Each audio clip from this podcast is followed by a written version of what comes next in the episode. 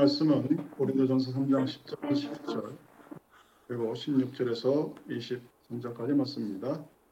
1 Corinthians chapter 3 10 to 11 and 16 23 찾으신 줄 믿고 봉독하겠습니다. 내게 주신 하나님의 은혜를 따라 내가 지혜로운 건축자와 같이 돌을 닦아두매 다른 이가 그 위에 세우나 그러나 각각 어떻게 그 위에 세울까를 조심하시며 이 닦아 둔 것 외에 능히 다른 터를 닦아 둘 자가 없으니 이 터는 곧 예수 그리스도. 너희는 너희가 하나님의 성전인 것과 하나님의 성령이 너희 안에 계시는 것을 알지 못하느냐? 누구든지 하나님의 성전을 더럽히면 하나님이 그 사람을 멸하시리라. 하나님의 성전은 거룩하니 너희도 그러하니라. 아무도 자신을 속이지 말라. 너희 중에 누구든지 이 세상에서 지혜 있는 줄로 생각하거든 어리석은 자가 되라. 리하여야 지혜로운 자가 되리라. 이 세상 지혜는 하나님께 어리석은 것이니 기록된 바 하나님은 지혜 있는 자들로 하여금 자기 꾀에 빠지게 하시는 이라 하여 또 주께서 지혜 있는 자들의 생각을 헛것으로 아신다 하셨느니라. 그러는 누구든지 사람을 자랑하지 말라. 만물이 다 너의 것임이라. 바울이나 아볼라나 개바나 세계나 생명이나 사망이나 지금 것이나 장래 것이나 다 너희의 것이요. 너희는 그리스도의 것이요. 그리스도는 하나님의 것이니라. 많은 사람들이 자신이 익숙히 살고 있던 곳을 떠나서 새로운 곳을 경험합니다. 뭐 여행을 통해서거나 또는 우리들처럼 삶의 중간에 이민을 한다거나 그렇게 살다 보면 후에 흔히들 그래 사람 사는 곳은 뭐 아 거기서 거기다 그런 말들을 하곤 합니다. 뭐 한국이나 미국이나 좀 다르긴 한데 사람 사는 모습이 그렇게 다르지는 않습니다. 자 본문은 사람 사는 것이 어디나 똑같은 것뿐만 아니라 시간이 흘러도 별로 변하지 않는다는 사실을 보여주고 있습니다.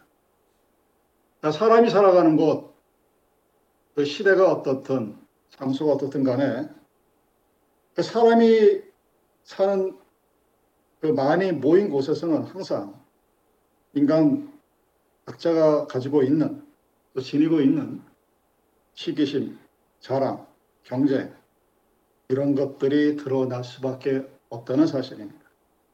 그러니까 같은 뜻을 가지고 모인 사람들의 공동체일지라 하더라도 기독교 공동체를 할지라도 그 구성원들이 가진 다양한 사회적 또는 문화적 배경과 각자가 생각하는 옳다고 생각하는 내적인 성향들로 인해서 역사상 그 어느 공동체 안에서도 갈등과 긴장은 항상 있었습니다. 그러한 갈등과 긴장이 오늘 본문에 나타나는 고린도 교회의 공동체 안에서도 잘못된 모습으로 정점에 이르렀다는 사실을 보여줍니다. 그럼 고린도 교회를 한마디로 얘기하면 오늘날의 뉴욕과 같은 도시입니다. 인종의 용광도라고 부르는 캘리포니아의 어느 지역 같은 경우는 그 조그만 지역 안에 사용되는 언어가 150개가 넘는다고 그런 지역이에요. 아주 국제적인 다양한 그런 사람들이 모인 그런 교회였기 때문에 다양히 당연하게도 같은 목소리가 나오기가 쉽지 않은 그런 곳이었습니다.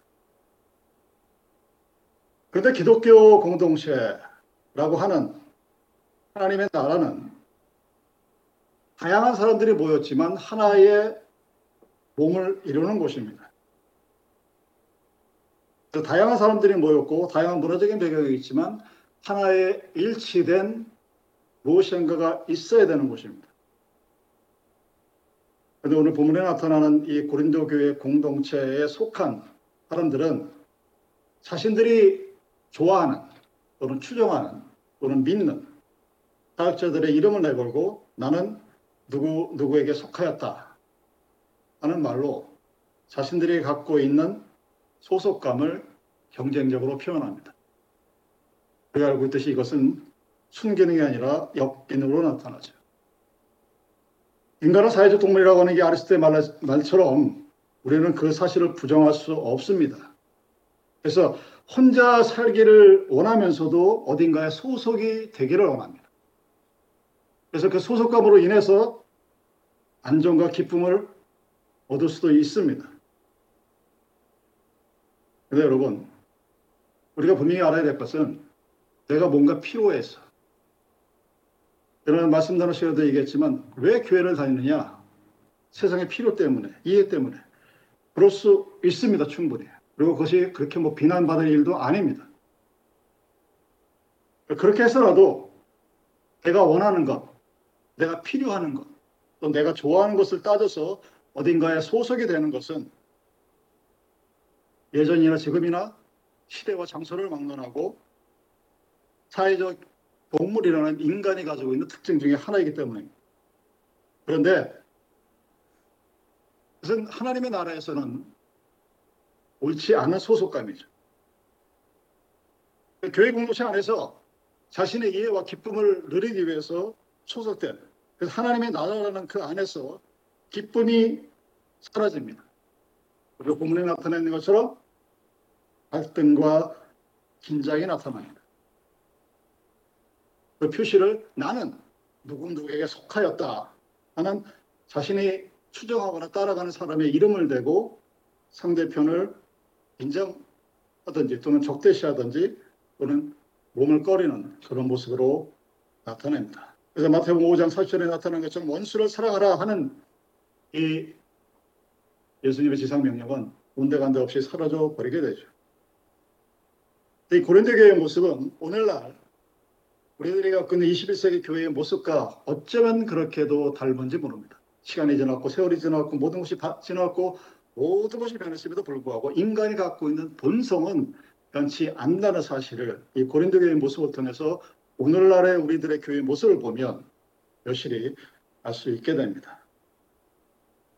이들은 도대체 왜 그랬을까? 거룩한 하나님의 나라라는 하나의 공동체의 교회에서 일치됨을 추구하기 위해서 왔음에도 불구하고 그들은 하나님의 지혜라 불려지는 십자가의 복음을 외면합니다. 그리고 왜곡했습니다. 무엇을 가지고 나는 헬라 철학, 헬라 철학이라 통칭되어지는 지혜와 언어학적인 기계를 통해서 현란한 말을 하듣고 나면 무슨 소리인지 알아듣지 못하는 말로 십자가의 복음이 하나님의 지혜가 아니라 다른 것이라 십자가의 복음보다는 자신의 지혜와 자신의 모습을 나타내고자 원했습니다. 그래서 예수 그리스도의 교회라는 것보다는 누구 누구에게 속하였다는 것을 자랑할 수밖에 없는 헛된 자랑에 빠질 수밖에 없었던 것입니다. 바울이 소식을 듣고 그러한 모습의 쐐기를 받고자 쓴 것이 고린도 교회 전서 3장의 전후 4장입니다. 교회는 성도들에게 속해 있다. 너희들은 누구의 것이 아니라 하나님의 것이다 하는 그 신학적인 정의를 분명히 내려주고 있습니다.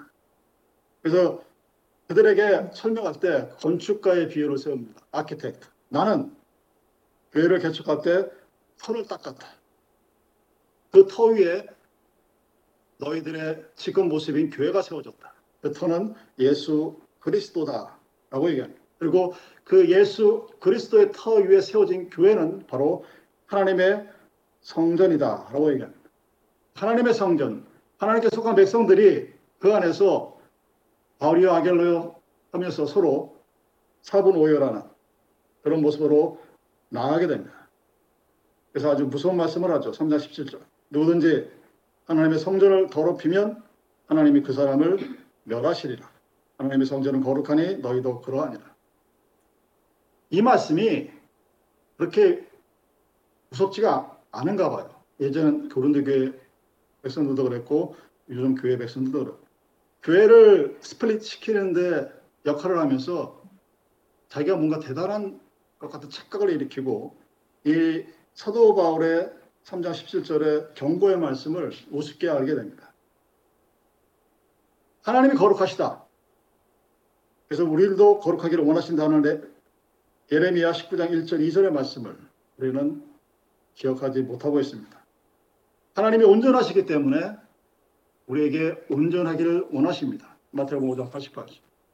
그래서 하나님의 성령이 거하시는 이 하나님의 성전의 교회를 이 세상의 지혜와 자랑으로 교회를 더럽히고 교회를 분열시키는 것을 원하지 않는다는 사실입니다. 감리교인들에게는 아주 유명한 일화가 있죠. 웨슬리가 꿈을 꿨습니다. 천국 가는 길이 그렇게 황홀할 수가 없어요. 그 앞에 있는 문을 지키고 있는 천사에게 묻습니다. 야, 여기에 들어가면 나와 함께 했던 영광스러운 그 메소디스트들을 얼마나 만날 수 있겠습니까? 했더니 천사가 감리교회는 하나도 없다고 얘기합니다. 실망에 빠진 웨슬레가 그렇다면 장로교회 그렇다면 침례교회 그래도 없대요. 그럼 reformationist라고 하는 종교개혁가들은 얼마나 있습니까? 그래도 없대요. 아무도 없대요. 그럼 혹시 천주교인은 있습니까? 천주교인도 소위 말하는 생명수에 없다고 합니다. 흥분을 감지 못하는 웨슬레가 그러면 도대체 누가 천국에 들어갈 수 있습니까? 마호메트 교입니까? 불교인입니까? 천사가 천국은 오직 그리스도인들만 들어갑니다. 하고 사라져 버렸다고 합니다. 이 이야기는 당시 고린도 교회 교인들이 나는 누구누구의 파요, 나는 누구에 속해 있다. 오늘날 교단주의자들이 우리 교단이 아니면 이 지구상에 하나님은 없다는 식으로 그 닥트린에 갖고 있는 그 미시한 차이를 가지고 상대편을 정죄하는 그런 모든 모습들에 대한 것을 한 번에 정리해주는 그런 예화입니다.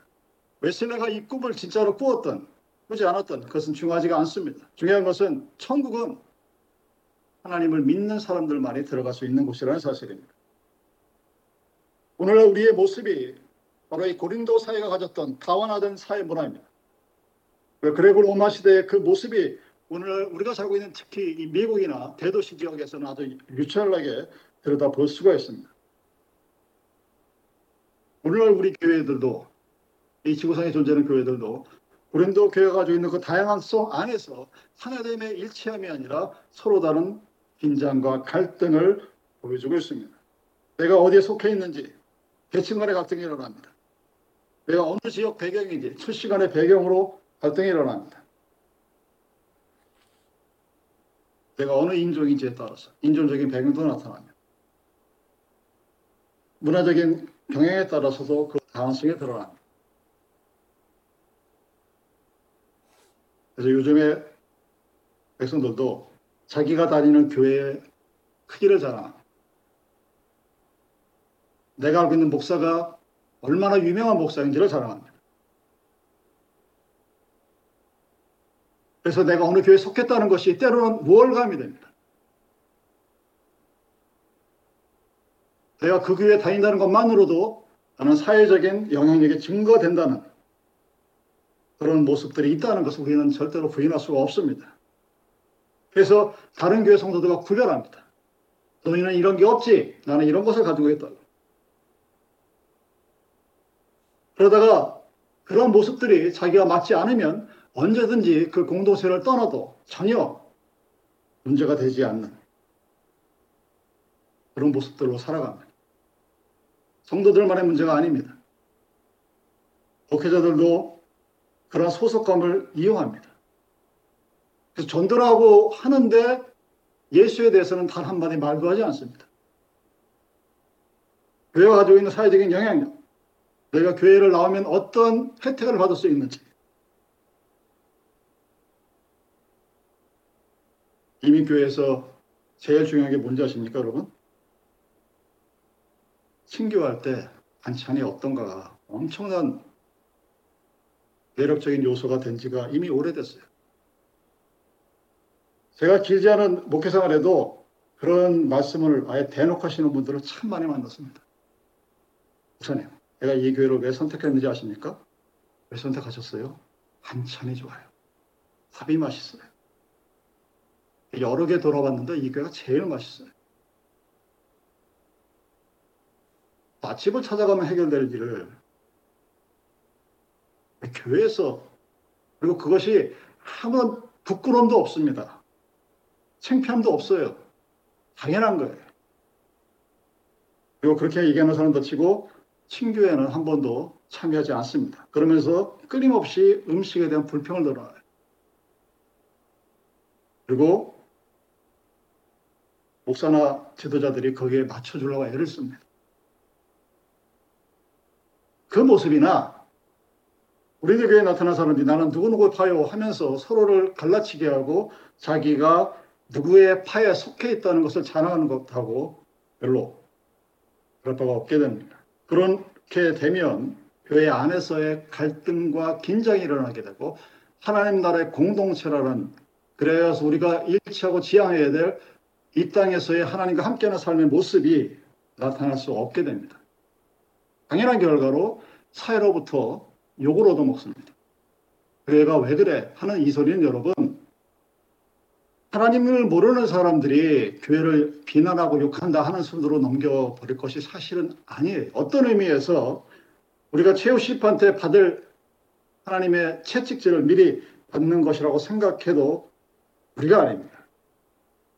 우리가 왜 교회가 오늘날 특히 한국 교회가 사회로부터 인정받지 못하고 손가락질을 받게 되었는지 그러다 봐야 합니다.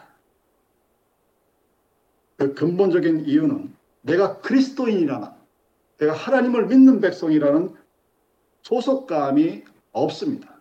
그리고 잘못되었어요. 그래서 오늘날 교회가 분명히 기치를 내걸고 디펜스하고 지켜나가야 돼. 하나님의 지혜인 십자가의 복음을 안 보이게 만들어요. 여러분, 저는 봉사하는 걸 굉장히 좋아해요. 어렸을 때부터 좋아했습니다. 누구한테 주는 것을 되게 좋아했어요. 만한 환경이, 그런 만한 환경으로 살았던 것도 감사한데, 어쨌든 주는 걸 굉장히 좋아했어요. 요즘 교회 모습을 보십시오. 뭘 자랑하는지.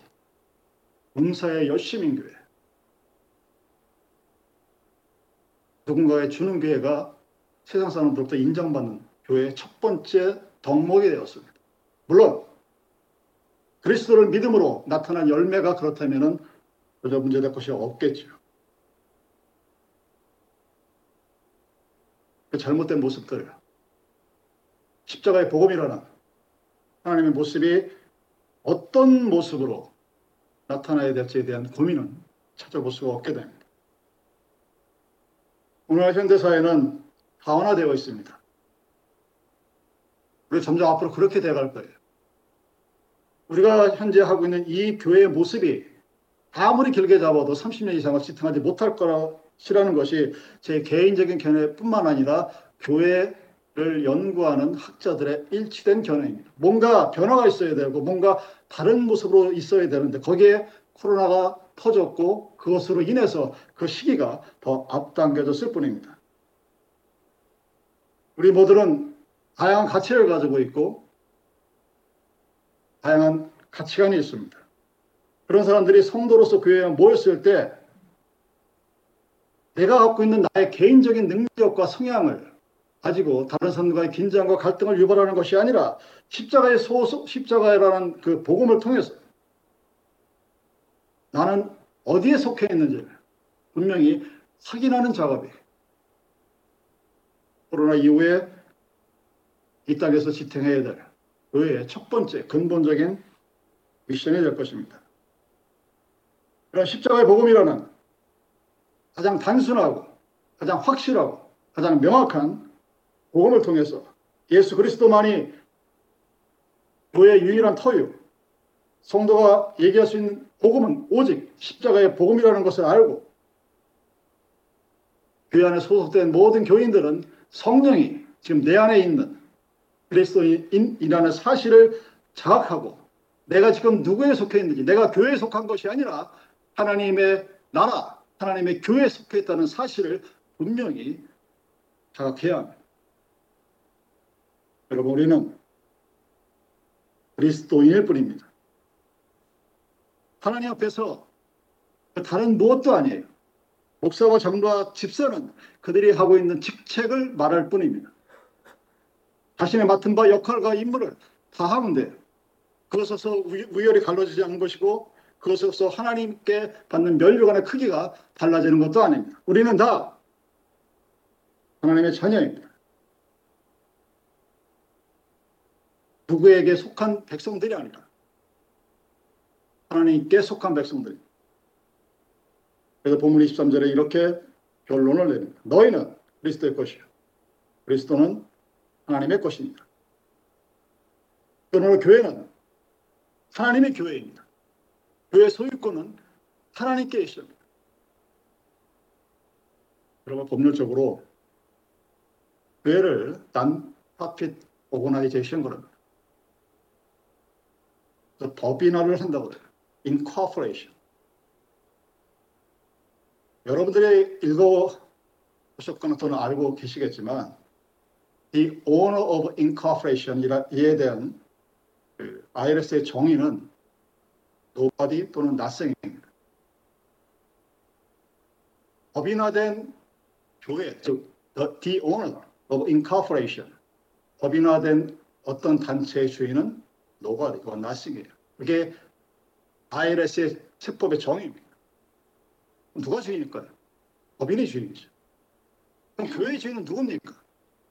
열쇠를 갖고 있는 장로입니까? 아니면 뭐 어카운트에 적혀져 있는 사람 아니에요.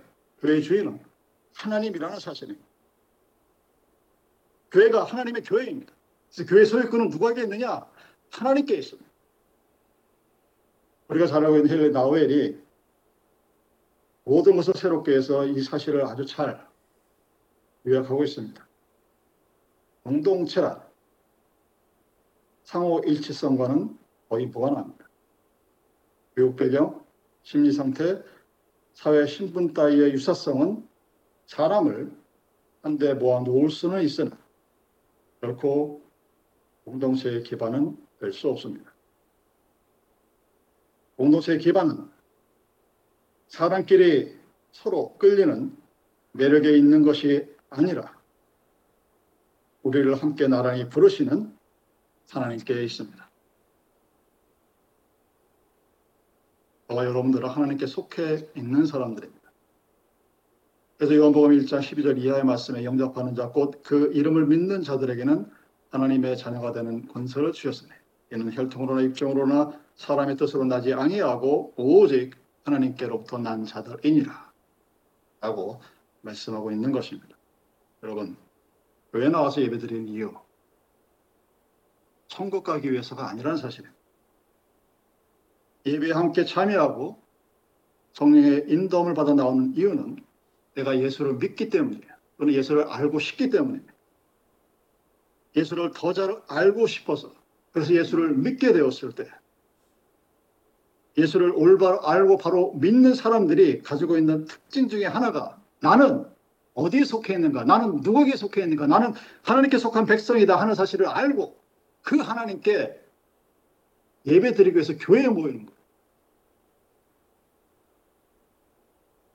제가 가정교회를 비판하는 이유 중에 하나의 가장 근본적인 이유 중에 하나 바로 이 예배를 무시하거나 경시하는 가정교회의 철학입니다. 방법론은 굉장히 좋아요. 근데 예수를 믿는 사람들이 예수를 믿기 때문에 예수를 알기 위해서 함께 모여 하나님께 예배 드리는 그 가장 기본적인 예배를 우습게 합니다.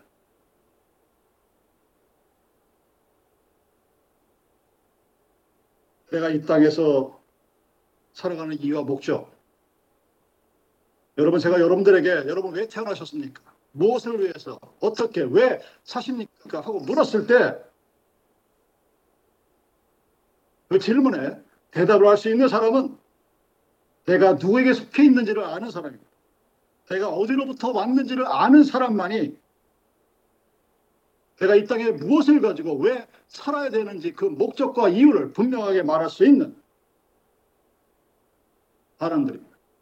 그 사람만이 자기의 삶을 올바르게 고백할 수 있고 나는 누구에게 속해 있다는 사실에 근거해서 자신의 삶을 살아갈 수 있는 사람들이다. 오직 하나님께로부터 난 자들만이 성령의 인도하시와 함께 성령과 함께하는 그 천국의 삶을 이 땅에서 누릴 수 있습니다. 난 여러분 죽어서 천국 간다고 안도하지 마십시오. 오늘 내가 하나님을 믿는다 고백하고 하나님께서 허락하신 가정을 이루고 사람들을 만나서 공동체를 이루어 나가면서 그 안에서 하나님 나라가 만든 아름다움과 감사와 기쁨을 알지 못하고 살아가면서 죽은 다음에 무덤 파보면 뼈다귀도 안 남아있는 흙으로 돌아가 버리는 그 육신이 그 영혼이 천국에 가는 것을 오늘 내가 믿는다고 여러분은 하나님께 속해 있는 백성들이에요. 저는 여러분들이 이 시간 이후로 나는 하나님께 속해 있다는 고백과 믿음의 확신이 그 앞에 드려지기를 원합니다. 분명한 소속감을 가지고 나의 삶이 하나님께 속하였다. 나는 하나님으로부터 난 사람이다. 성령이 항상 나와 함께 하신다. 그 모습이, 그 삶이, 그 기도가 여러분의 삶이 되기를 간절히 바랍니다. 마치겠습니다.